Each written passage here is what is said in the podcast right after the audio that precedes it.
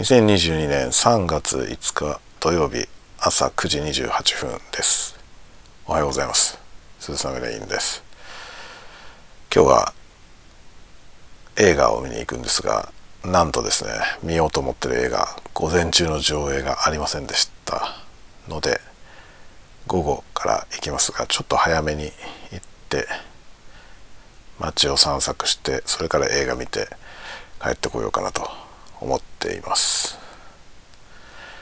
そんな感じかなって感じですかね。まあいやねこの土曜日の朝ねいつも映画見に行くんですけど午前中の上映がないとね午後でしょ。うそうするとね午前中が結構中途半端になってしまって時間がねあまり効率よく使えなくなっちゃうんですよね。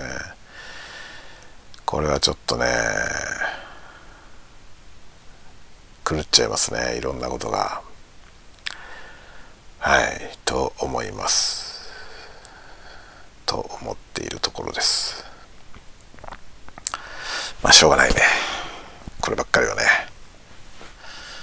映画館にも都合ってもんがありますから。あれなんだよな今日ドラえもんドラえもんも今日から今日昨日からか。